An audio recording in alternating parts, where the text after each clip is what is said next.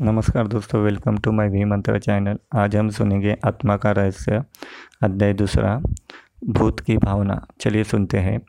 भूतों को खाने की इच्छा अधिक रहती है। इन्हें प्यास भी अधिक लगती है, लेकिन तृप्ति नहीं मिल पाती है। ये बहुत दुखी और चिड़चिड़ा होते हैं। यह हर समय इस बात की खोज करते रहते हैं कि कोई मुक्ति देने वाला मिले। ये कभी घर में तो कभी जंगल में भटकते रहते हैं। इस प्रकार यह अध्याय समाप्त होता है। अगला अध्याय अगले पार्ट में लेके आऊँगा। Please follow my channel thank you